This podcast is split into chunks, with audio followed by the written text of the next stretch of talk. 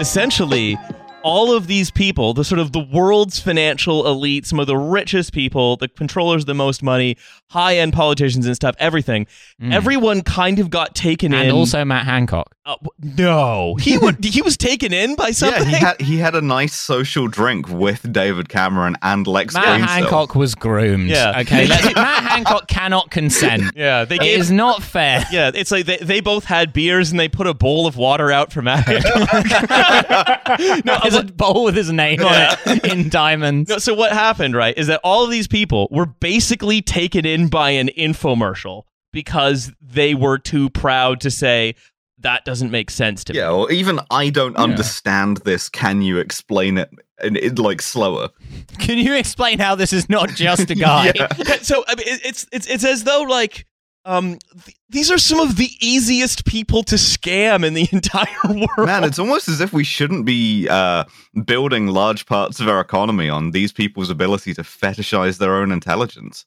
Well, it almost No, goes back should. to a kind of long-standing trash future theory, right? About how almost the way that these people get into these positions is by not really paying attention, hmm. because the whole the like the system benefits from these people not paying attention and all kind of like scamming each other in a sort of mutually beneficial way. And if you have a bunch of people in those positions who are going like, "Wait, hang on a minute, this is just a guy," then the whole thing falls down. So that's no good. this is like so this is a common theme in finance so like you you did a fun episode on lars windhorst right which Yes. is like he's another guy i write a lot about. Broadcast live from the Renault Clio in the soundproof room. so like and, and it was quite funny because he made some parallels between lars and lex like they both love planes.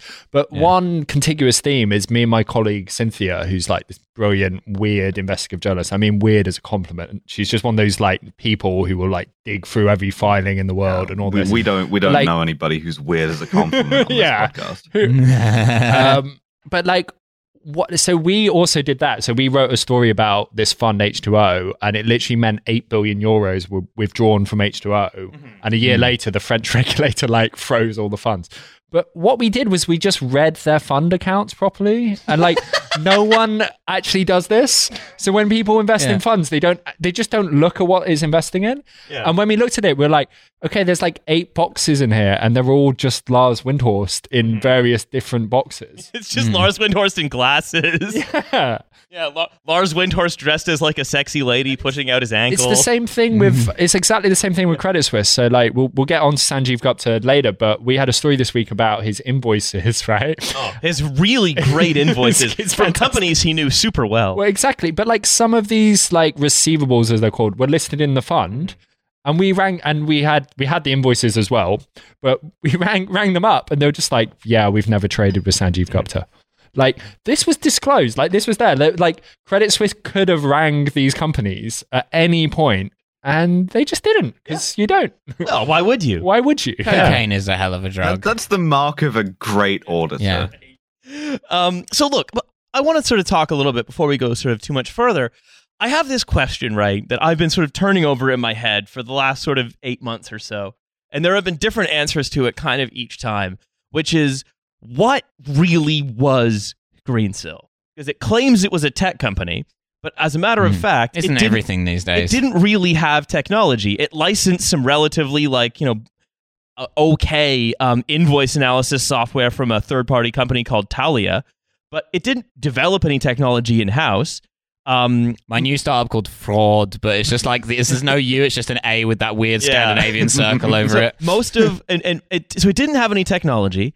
Uh, most of the loans that it, it sort of wrote were uh, uh, again a massive amount of them. Like two thirds of Greensill Bank in Bremen was related to um, Sanjeev Gupta. It was just this one much. guy.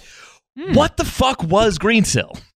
Um, look, I think it was sort of an expression of a guy's vision. It was a vibe. basically. It And, was like- a vibe. no, I mean, so like uh, Bloomberg had a great story, which I was really annoyed. I was really pissed off at getting scoop tax. I kind of knew it as well and like messed it up. But they had the great story that he supply chain financed his neighbor in Cheshire. Oh yeah, right? we, we we we spoke about that Yeah. as well. Oh he God, had a, he had a school. supply for, My brother is Yeah. literally texting me about Greensill right now. That's how you know it's mainstream. Supply chain finance yourself and everyone around you. But yeah, he he. Uh, I mean, look, they, they, his neighbor was doing a worthy thing. It was a special needs school, but um, yeah, he supply chain financed his neighbor, and I think like that's the kind of story which sums it up for me. Like, I think he just had like a lot of enthusiasm and thought this product could work. So he got in way over his head on some stuff, like on the Sanjeev Gupta thing. He, I think he just got way in over his head by being like, wow, if I provide enough supply chain financing to this guy, we can revive the British steel industry, which, spoiler alert, isn't working. No, it's weird how if you don't have enough money to pay your suppliers, doing supply chain financing to retard the point at which you can't pay your suppliers actually doesn't make your business any healthier. So I think like uh, so a really funny thing for me is like on my origin story uncovering this. So like I first wrote the words Greensill Capital in a story in 2014. So like Mm. frigging years ago, and it's because he was like really involved in like one of the first kind of financial shenanigans story I did.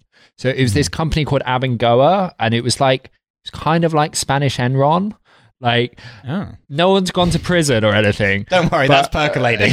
Yeah. I'll come up with something. I can hear the accent in your head. What if Enron was Spanish? Yeah. Yeah, oh, please do not audit us. yeah. but Oh, it was Jesus very Christ. similar in that it was like an energy so Spa- it was like an energy company and it basically did all this off balance sheet financing mm-hmm. and it kind of funded itself and all this stuff so i did some mm-hmm. like it was early in my journalistic career i had some big stories on this company but they basically they had a they had an entity called greensill and because this company was a clean energy company, they called all of their things green something. So there was like Greenbridge, uh, Greenfield. So I thought Greensill was just like a company name. I just thought it was the company name through which they did like this one form of very opaque supply chain finance. Right. Until someone said like, no, Rob, there's like a Mr. Greensill. Mm-hmm. There's a guy mm. called Greensill. His name's Lex Greensill. And I thought they were like joking. I thought mm-hmm. they were taking the piss. I was like, "N- no, no, it's just, it's just that they're like, no, no, no, like You realize this company's Lex named for John Fraud, right? Yeah, right. so that was kind of it. Like I, I had this early experience of this horrible corporate collapse he was involved in, mm. and then I kind of filed him away in the back of my brain until I guess it was 2018. Uh, we'll get on to him later, but one of my colleagues was digging into Sanjeev Gupta, and he was like, "Oh yeah, Sanjeev, he like does a lot of supply chain finance." I was like, "Oh yeah." So there's this one guy who does some slightly iffy stuff there called Lex Greensill. And he was like, "Oh, that's like he's Sanjeev's best friend. They like they do all this stuff together." Huh. So, like, That's so cool that they're friends. So did a big deal with a guy called a Mr. G. Larceny. That's right. So I mean, uh, the, moving moving sort of on to like some of the different angles of approach here, right? So I think going back to SoftBank, right, um, is that Greensill became one of Masayoshi Son's like top stars uh, after the SoftBank investment. There's a fucking kiss of death. Yeah. so he got the same treatment as Adam Neumann and then uh, Rite- who from WeWork and then Ritesh Agarwal from OYO. But Huh. the presenta- a presentation from SoftBank indicated that And become death destroyer of hotels. the three of them were artificial intelligence entrepreneurs in quote the biggest revolution in human history. So move over Red October. That's right, yeah. Move all the way over. yeah, because uh, Some things in here don't respond well to hotels. these these three guys, these three these three guys, um, all of whom have basically been shown to just like have their businesses kind of be shitty and not work. In one case, just trying to be a machine to destroy the global hotel industry, were to be this. I guess what what all, what what really strikes me about this whole story and everyone associated with it is the disjunct between what they are supposed to be, what they're sold as, what they're compensated as, how they're discussed until the crisis has already happened. Hmm, the Right? The smartest guys disjunct in the between room. that.